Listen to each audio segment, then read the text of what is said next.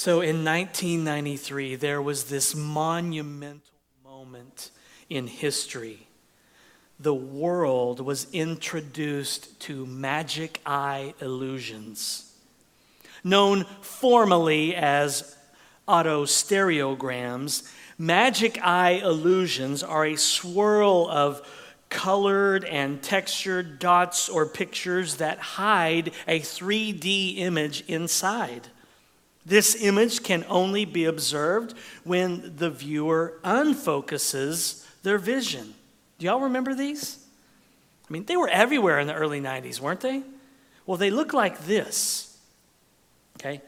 By the way, your worship bulletin cover today is a magic eye illusion, so you can turn it sideways and see the image, or maybe you can't see the image. I'll tell you at the end of the sermon what the image is. And that's what makes the magic eye equal parts amazing and frustrating. When viewed properly, the 2D image reveals a hidden image that appears to be floating in 3D. But if you can't see the image, well, it's very easy to feel like you're going insane, staring at this illusion that everybody else can see, but not you cannot see.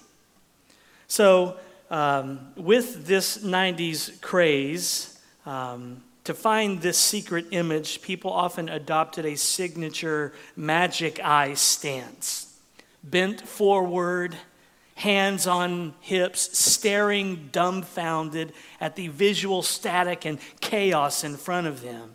The other people who crowded around, because there were always other people who could see it, they crowded around and passed along tips like, cross your eyes, or no, squint, or try relaxing your eyes, or bring it close to your eyes and then slowly pull it away. And if you were lucky, if you're one of the lucky ones, click, you'd see it, and suddenly the image would appear. I was never good at this. Heather was really good. She could see these things, and I would stare for hours and get migraines and need new glasses, but I, I, can do them now. But man, I struggled in the 90s when everybody was enjoying this. I hated it, it was misery. Well, the life of a disciple is kind of like a magic eye illusion. Our lives often look like this chaotic mess of troubles and sorrow and suffering. And we're like David in Psalm 31. As we saw last week, our hearts are like a dryer thoughts and feelings and emotions tumbling on high heat all inside. Meanwhile, we're desperately trying to see what God is up to. So we stare at the magic eye illusion that is our life, and we try to see what God is up to. What is He doing? Why is all this happening to me? And that's David in Psalm 31. David is just like us. His heart is all over the place in Psalm 31. And what he'd say to us today is something like this You can trust God further than you can see him. You can trust God further than you can see him. That's actually a phrase that comes from Matthew Henry's commentary on the Bible, where he said this The better God is known, the more he is trusted. Those who know him to be a God of infinite wisdom will trust him further than they can see him. Those who know him to be a God of almighty power will trust him when creature confidences fail and they have nothing else to trust to. And those who know him to be a God of infinite grace and goodness will trust him though he slay them. Those who know him to be a God of inviolable truth and faithfulness will rejoice in his word of promise and rest upon that. Though the performance be deferred and intermediate providences seem to contradict it. Those who know him to be the Father of spirits and an everlasting Father will trust him with their souls as their main care and trust in him at all times, even to the end. And that's what David does in Psalm 31. Turn there in your Bibles now. David's creature confidences have failed. His enemies are mocking him on social media. Even his friends are thinking that he's starting to lose it. So David feels like he's lost everything. But even though David's heart is all over the place, he still trusts the Lord. And that's all he really needs trust in Yahweh. And that's all you need. Psalm 31, look at verse 14 and hear the word of the Lord. But I trust in you, O Yahweh. I say, You are my God. My times are in your hand. Rescue me from the hand of my enemies and from my persecutors. Make your face shine on your servant. Save me in your steadfast love. Oh, Yahweh, let me not be put to shame, for I call upon you. Let the wicked be put to shame. Let them go silently to Sheol. Let the lying lips be mute, which speak insolently against the righteous in pride and contempt. You, you have to read Psalm 31 with a lot of exclamation points. I mentioned this in the 1030 service last week. Sorry, they get all the good stuff, okay? As my mind thinks of more things after I preach, I'm like, so I told them, you need to learn to add exclamation points on the end of your prayers. Don't just say, Save me, O God. You are mighty. You are strong. You're supposed to say, Save me, O God. You are mighty. You are strong. Your Christian life might change if you add exclamation points on the end of your prayers. Try it this week. Okay, that was for free for the 1030 service last week. It's free for you now. Moving on. David now begins to recalibrate his heart in Psalm 31. Recall what we saw last week. David told us in verses 1 through 13 all that was happening in his life. His life was a mess. There were people in Israel worshiping idols. On top of that, David is afflicted. He's distressed. He's been crying an ocean. His eyes are bloodshot from all the weeping. His nose is raw from using so many Kleenex and his soul is tired. Have you been there before where your soul is tired? Where not only your body aches, like David in Psalm 31, but where your soul actually hurts. Your, your spirit, your soul, your heart aches. As we saw last week, David feels his suffering in years. Have you ever felt your suffering in years? Not just months, but years? He says his entire life is spent in sorrow. For years, he has just been sighing, and his body was breaking down. He's weak, he's exhausted. Has enemies on the outside giving him grief. He's getting death threats. His enemies are slandering him on Facebook. And then, as if all that wasn't bad enough, even some of his friends, his close friends, are like, Have you seen David lately? Yikes, he's a hot mess. David feels lost and he's lost all joy. It's as if he has lost everything. But now in verse 14, he starts to unfold all that he has in Christ, all that God is for him. In fact, it's emphatic in the Hebrew. The Hebrew reads, But I, on you, I trust. There's the emphasis. But I, on you, I trust. This verse is often translated as, In you I trust, and that's fine, but it's the Hebrew preposition al, which means on or upon. On you I trust. In other words, David is saying, I'm leaning on you, Yahweh. I've collapsed on you. I'm trusting on you, Lord. So there's this sense of resting, collapsing on the arms, just collapsing on the Lord, just collapsing into his arms. But I, on you, I trust. I like that. Do you trust on Jesus? Not just trust in Jesus for salvation, but do you trust on Him? Do you lean on Him as you suffer? Do you lean on Him as your heart is spinning and tumbling like a dryer? Do you collapse? Do you trust on Him? And then notice it's very personal for David, too. This is not some academic exercise. This is not a paper he's writing or a psalm, a song he's writing for a seminary class. This is real. It's personal. You are my God. You're my God. And I love how clunky the Hebrew is in verse 14. It reads literally, I say, God of me, you. I like that too. It's kind of like caveman talk. God of me, you. David doesn't drag out his thoughts in some long winded, elegant manner like the Apostle Paul does in the New Testament with these sentences that just go on and on and on with comma, comma, comma, comma, and finally you get a period. David keeps it short and sweet here. God of me, you. That's all he needs. Just a short and sweet reminder that Yahweh is his God.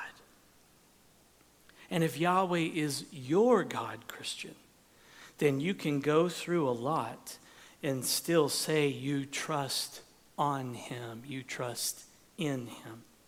You can go through a lot in your life and still be standing on your feet in a wide open place when you can say, God of me, you.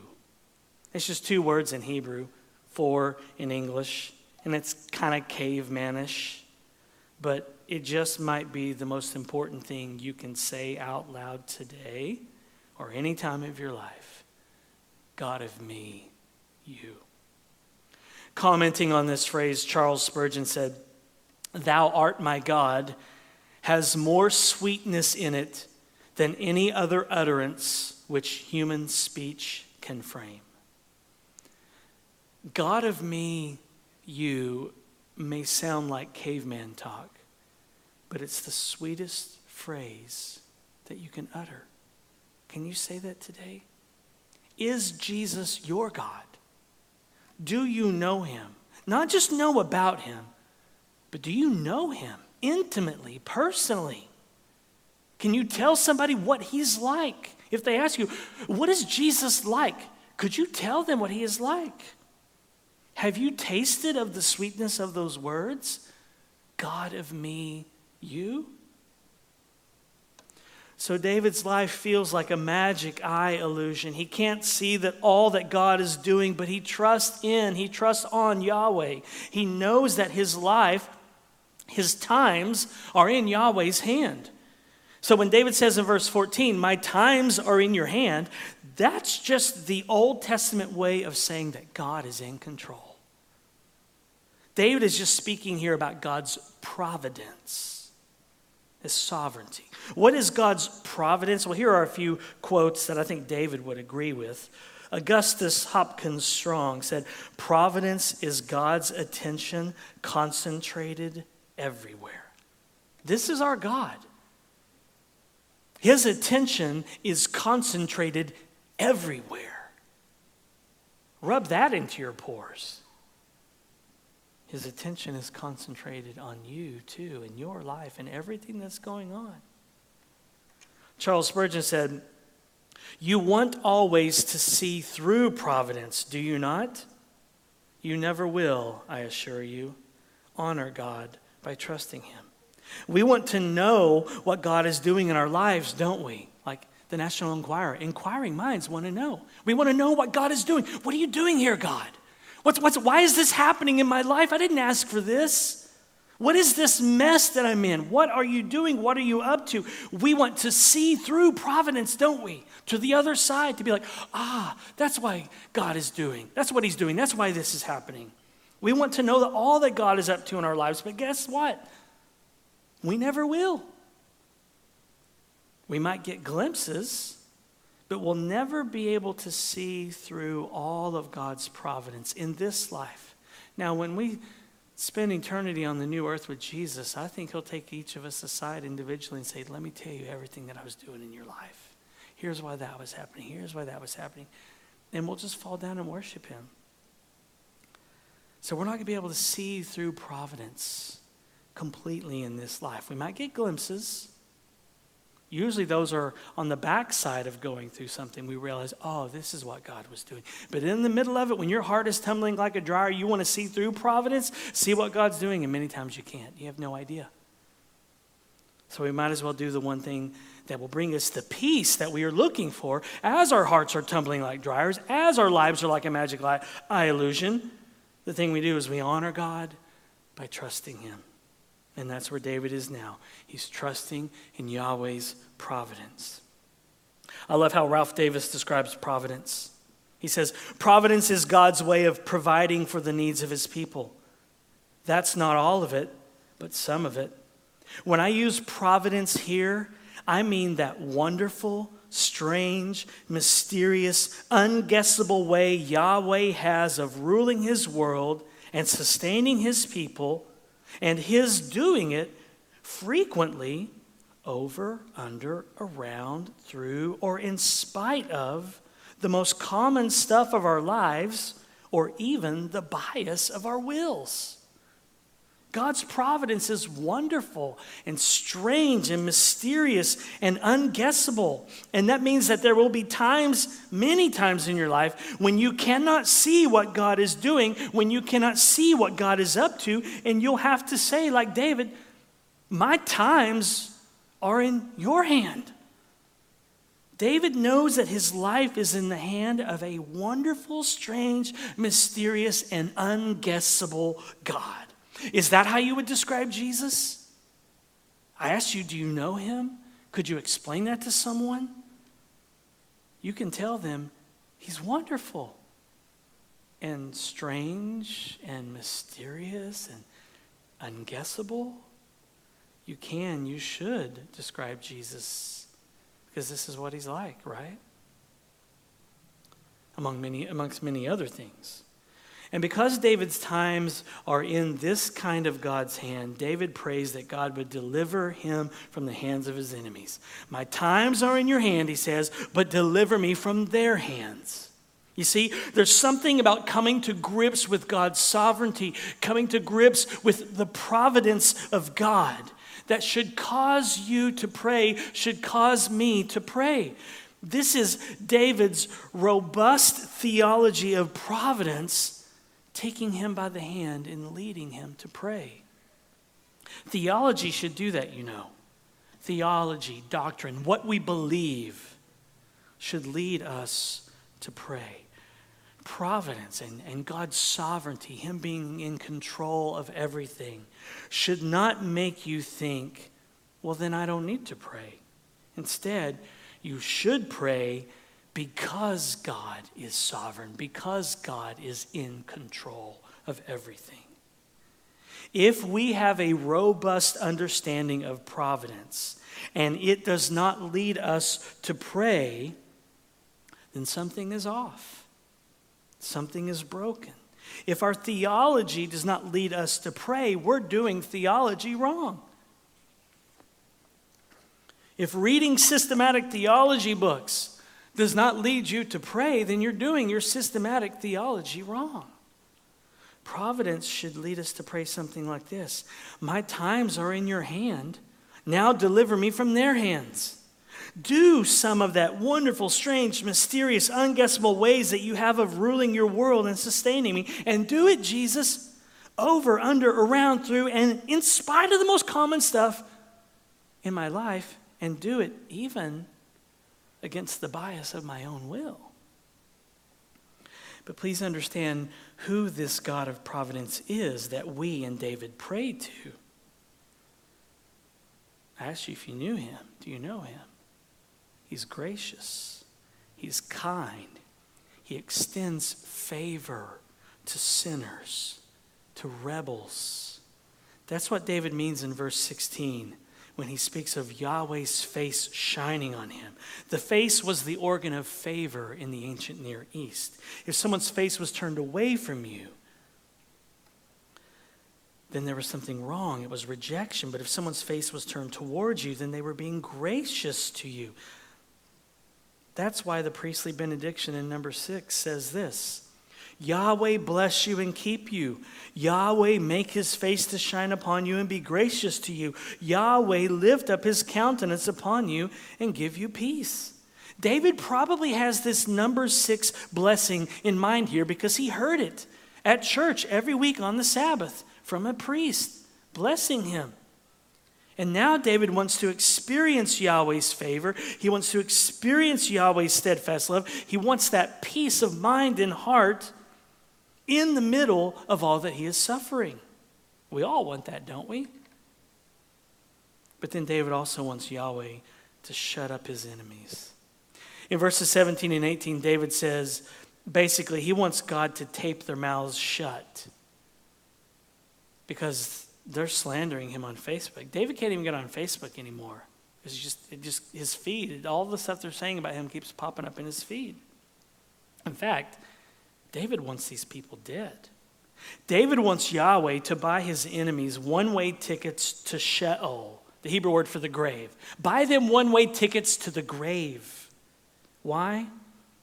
Because that'll shut them up, right? There's something about being dead that kind of makes you shut up.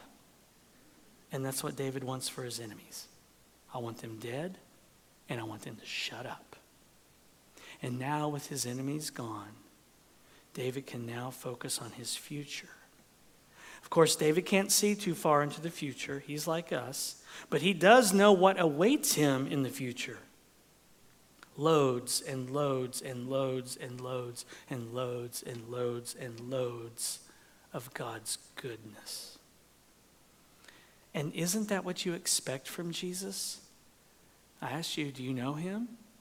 Do you expect loads and loads of goodness from Jesus? You should. Look at verse 19. Oh, how abundant is your goodness. Not crankiness, by the way. Did you notice that? That's how some people view Jesus. Oh, how abundant is your crankiness. Therefore, I should be miserable. No. Oh, how abundant is your goodness, which you have stored up for those who fear or in awe of you, and worked for those who take refuge in you in the sight of the children of mankind. In the cover of your presence, you hide them from the plots of men. You store them in your shelter from the strife of tongues. Blessed be Yahweh, for he has wondrously shown his steadfast love to me when I was in a besieged city. I had said in my alarm, I am cut off from your sight. But you heard the voice of my pleas for mercy when I cried to you for help. I love that. We're like David sometimes. We feel like we're cut off from the Lord's sight. Like, you've abandoned me. Oh, you don't care. And God listens to our pleas for mercy and our cries for help. When we say, like, you've abandoned me, He's like, okay, I'm going to show up and help you. He doesn't walk away when we accuse Him of things like, I am cut off from your sight. He draws in closer. So, with his eyes off his enemies, David now turns to the goodness of God. He says that Yahweh has stored up these treasure houses of goodness. I love that image, like Willy Wonka, right? Like, it's just everywhere. There's just goodness everywhere. A chocolate goodness river. It's just everywhere. But notice that his goodness doesn't stay there. It doesn't stay in these storehouses. David says that Yahweh works it out for those who take refuge in him in the presence of other people. Verse 19 then is like an Old Testament version of Romans 8:28. Perhaps Paul had Psalm 31:19 in his mind when he told the Roman church this in Romans 8:28. And we know that for those who love God, all things work together for good, for those who are called according to his purpose. David is telling us that Jesus has stockpiles of goodness just waiting to pour into our lives. His goodness stored up, treasures of his goodness that he can surprise us with whenever he wants. And doesn't he do that? Doesn't Jesus surprise you sometimes with some of his goodness? Sometimes you're just going about your day, you're not even thinking about Jesus at all. You didn't get up in the morning and have your quiet time. You didn't read your Bible. You didn't pray. You really hadn't thought about Jesus that much.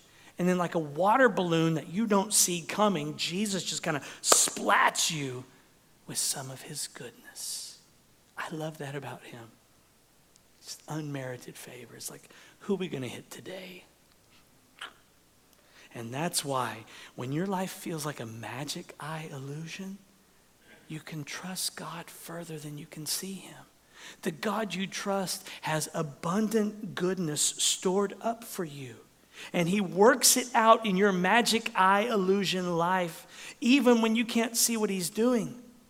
when all you see is chaos and visual static, Jesus is busy working out his goodness for you. Why? Because he's good. I asked you, do you know him? Do you know that about him? He's good. Why do we resist that? Why are we allergic to his goodness? He's good. He really is good. I'm sorry if you've had preachers tell you that he's not good. I'm sorry if your image of Jesus is that he's just cranky all the time. He's good. You can try to argue with Psalm 31 if you want, but you're not going to win that battle. He is good. Understand this Jesus oozes goodness, he oozes kindness. Jesus oozes grace. And some Christians think Jesus is this uptight miser, always frowning, never happy, stingy, tight fisted with his grace, always frustrated because his children are always acting up. And we are, aren't we? But he's not always frustrated that we're always acting up. Nope, that's not Jesus. Not according to Psalm 31. Jesus, according to Psalm 31, has storehouses of goodness that he can dump out on his always acting up children and that he can work out in their lives Romans 8 28 style. All things work together for good. Everything that's tumbling around in that heart of yours right now will work together for good for you. Because Jesus is good. But that's not how Jesus is usually preached. Typically, Jesus is presented as this uptight, stingy miser who never smiles. All he knows is frowns and frustrations. That's sad, y'all. Is that your image of Jesus? Do you know him? He's not like that. That's not Jesus. Steve Brown said the Christian faith says that the sovereign creator, ruler, and sustainer of all that is loves his creatures with such passion that he can't have a party if they aren't there. Heaven knows we have enough sour Christians. Genuine Christians ought to laugh a lot. One of the sure signs of God's presence in the midst of his people is the laughter of his people. Listen, a sour Jesus preached will produce a sour people. A miserable, always frustrated, angry, uptight Jesus preached will produce a miserable, angry, uptight people. Is that how you picture Jesus? That he loves us with such a passion that he can't have a party if we aren't there? You're supposed to read verses 19 to 22 and smile. You're supposed to read verses 19 and 22 and laugh. You're supposed to read verses 19 to 22 and lose all of your sourpuss attitude. How is that possible? How is that possible even when you suffer like David? We are supposed to read verses 19 to 22 and be reminded that Jesus has stored up goodness for you, and Jesus works out that goodness in your life, and that Jesus is your refuge that you run to for safety, and that Jesus hides you in the cover of his presence, and that Jesus stores you in his shelter, and Jesus wondrously shows his love for you, and Jesus hears your pleas for mercy when you're in a pickle, and Jesus helps you. That's why there shouldn't be any sour puss Christians. That's why you should laugh more. Because Jesus does all of that Psalm 31, verses 19 to 22, goodness for you, and He does it all the time. All week long, even if you didn't see it. Even if your life feels like a magic eye illusion right now and all you can see is chaos and visual static, all week long, Jesus was doing all of that for you in ways that you can't even imagine. Wonderful ways, mysterious ways, strange ways, unguessable ways. Many times that's how Jesus works out his stored up goodness in our lives. He does it in wonderful, strange, mysterious, unguessable ways. And that's why David will say what he says next. If Jesus is this good to his people, if he can't have a party unless we show up, then how should we respond? How do you respond to a God who stores up goodness and then works it out in every nook and cranny of your life? Well, David tells you how to respond. Look at verse 23. Love Yahweh, all you his saints. Yahweh preserves the faithful, but abundantly repays the one who acts in pride. Be strong and let your heart take courage, all you who wait for Yahweh. How do you respond to a God like Jesus? You love him. You just love him. You're just in awe of him. You just, I can't believe you're this good to me. I don't deserve this. You love him. And you love him because you are one of his saints, Christian. I shared this a few weeks ago, but the ESV translate this Hebrew word in verse 23 as saints. But this is the Hebrew word for beloved, those people that Yahweh loves. The people that Yahweh loves with all of his heart. It's actually a plural form of the Hebrew word hesed, which is God's covenant loyal love or his steadfast love, is how it's often translated. The beloved of God are those who are on the receiving end of his never stopping, never giving up, unbreaking, always and forever love. People who are always acting up, but always on the receiving end of his steadfast love. Here's what it means to be one of God's beloved the love and affection that God the Father has for his son Jesus, he now has for us. Because we are in union with Christ, trusting in him by faith, we are now credited with his righteousness. We are now adopted into his family, and now God loves us just as much as he loves Jesus. Wow. That's why you love him. To be called beloved means that God loves you as if you were his only child. I mean, imagine that. Let that sink in. That's how God loves you, Christian, because we've been united to Christ by his Spirit. God loves us as much as he loves Jesus, and he loves each one of us individually as if we were his only child. And when you rub that truth into your pores, it should cause you to love him back, to be in awe of his grace, mesmerized, flabbergasted, and then be empowered by his grace to live for him, to live for his glory, to honor him.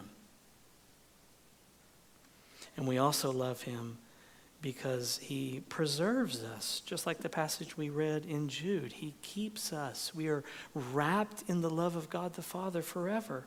That's another reason why we love him. We're wrapped up in God's love, and we can kick and scream and squiggle all we want, but we will not get out of his love. He preserves us, David tells us in verse 23. Listen, if any of us ever make it out of any kind of trial and hardship, we know it's all due to God and not us, right? You know why it's all due to God? I'm going to hurt your feelings, okay? We're soft. We're really soft, aren't we? Little sufferings come our way, little inconveniences invade our lives, and we just unravel, don't we? We're undone. We're like, oh, the refrigerator broke down again. Oh oh no, and now that, where's my toothbrush? Oh, right. Well, maybe you should un- unravel if you lose your toothbrush. But we crumble, don't we? Little inconveniences, little sufferings, not big, weighty, heavy stuff, even small things. And we're like, oh. Why? Because we really are soft, aren't we? It's only due to His grace that any of us make it through any kind of suffering, even the smaller sufferings that really aren't that big. He keeps us, He preserves us.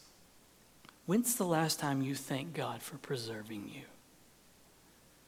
If it wasn't for Him, we'd be done. That's how weak we are. That's how incapable we are of holding it together. We're a hot mess. Not just David, we are too. I love what Ray Ortlund said. If we are distracted from real time connection with the mercies of God, so that our hearts grow cold, and our mouths become reckless, and our eyes wayward, and our feet wandering, we are only one misstep away from life shattering catastrophe. We do not have to give ourselves to raw evil to end up there. We only have to unguard our hearts. We only have to stop being vigilant. Every one of us is always five minutes away from total disaster. But if we are receiving by faith the outpouring of Christ's love and constant supply from his throne of grace, we cannot lose our way. We're all just five minutes away from total disaster. Did you know that? That's the stark reality. Just get in a roundabout. You're a few seconds away from ramming someone, maybe, uh, uh, what is it, when you, manslaughter? I mean, in a roundabout. You were just going about your day, and suddenly you've rammed into someone and maybe caused their death. You are literally seconds away from total disaster, and so am I. That is the stark reality. We're one click away from ruining our lives, one text away, one phone call away, one word away, one kiss away. Because we are sinners. That's who we are. Yes, we are in Christ. We are redeemed. We are righteous. We are blameless in God's eyes, but we are still sinners. We sin, and we can seriously mess up our lives by sin. Hear me out. God's grace will forgive and cover any sin that you commit but His grace may not remove the consequences. You can seriously mess up your life. I can seriously mess up my life through sin. So, people who hear people, preachers talk about grace so much, like, oh, you don't take sin so seriously. Yeah, I do. We do. We should, because we can mess our lives up even though we are freely and absolutely forgiven. If we disconnect from real time connection with Jesus and we let our hearts grow cold and our mouths become reckless and our eyes wayward and our feet start wandering, then we are one misstep away from life shattering catastrophe. That's sobering. Sin is so sobering because it can absolutely destroy your life, destroy your family, destroy this church, destroy this city, this country. I love what Jacob Smith says. We are all three bad days in a row away from becoming a tabloid headline, and most of us are already on day two. For some of us here today, we're three days away from becoming a tabloid headline, and some of us might already be on day two. That's sobering. So let me say to you today don't let your heart drift. You're one click away. I'm one click away, one text away, one kiss away, one look away. So look to Jesus. Just keep your eyes on Jesus. That's why it matters if you know him.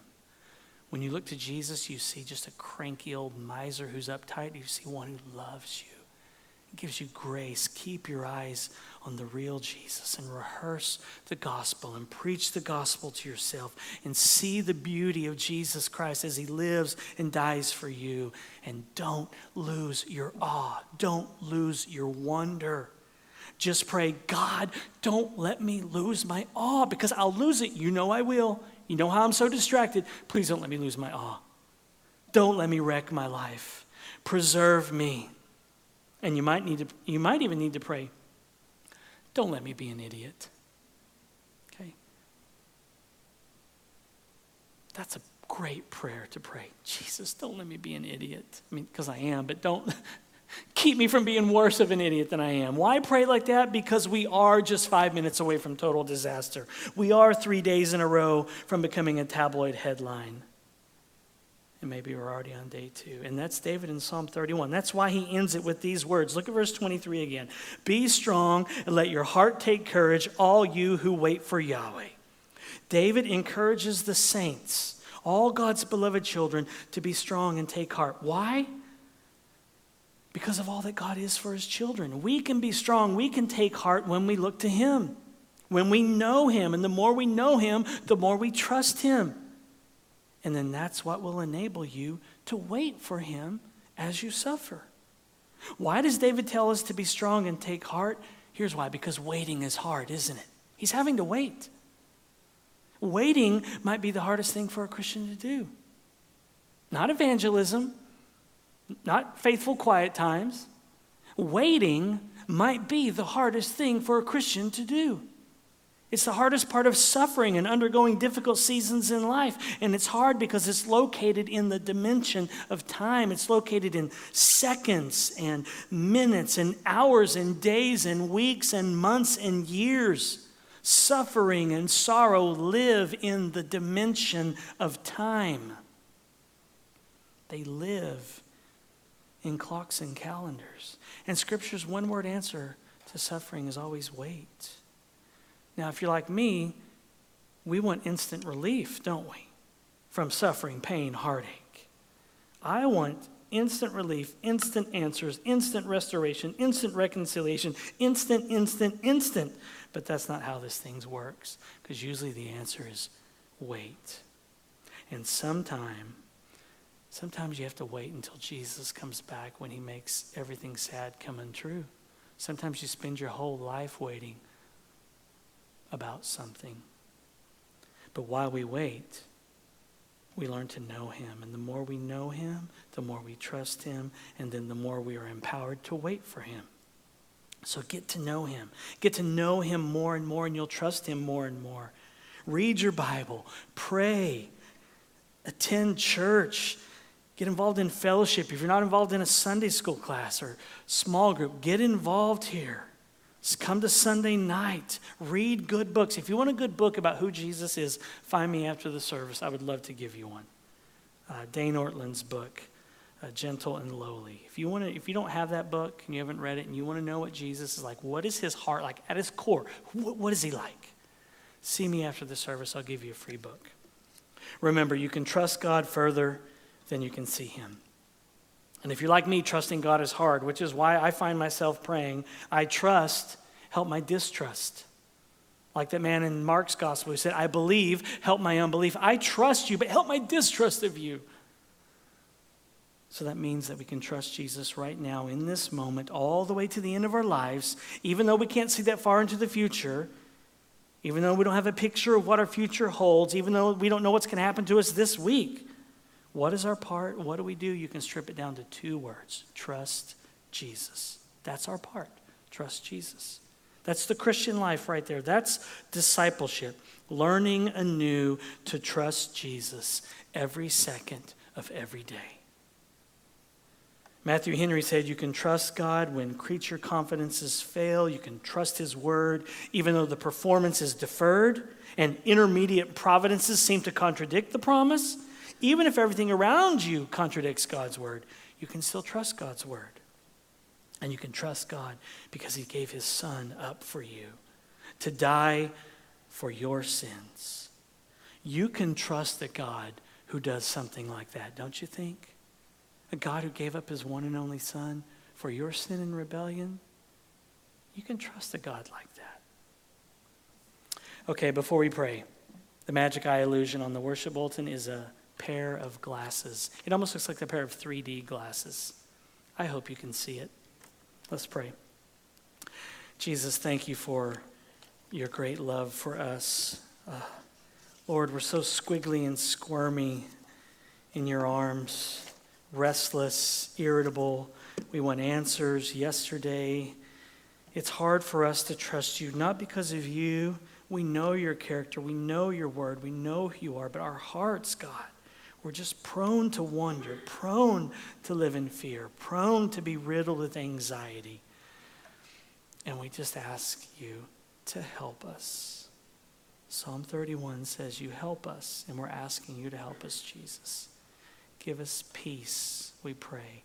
Help us to honor you by trusting you. And don't let us lose our awe. In your name we pray. Amen.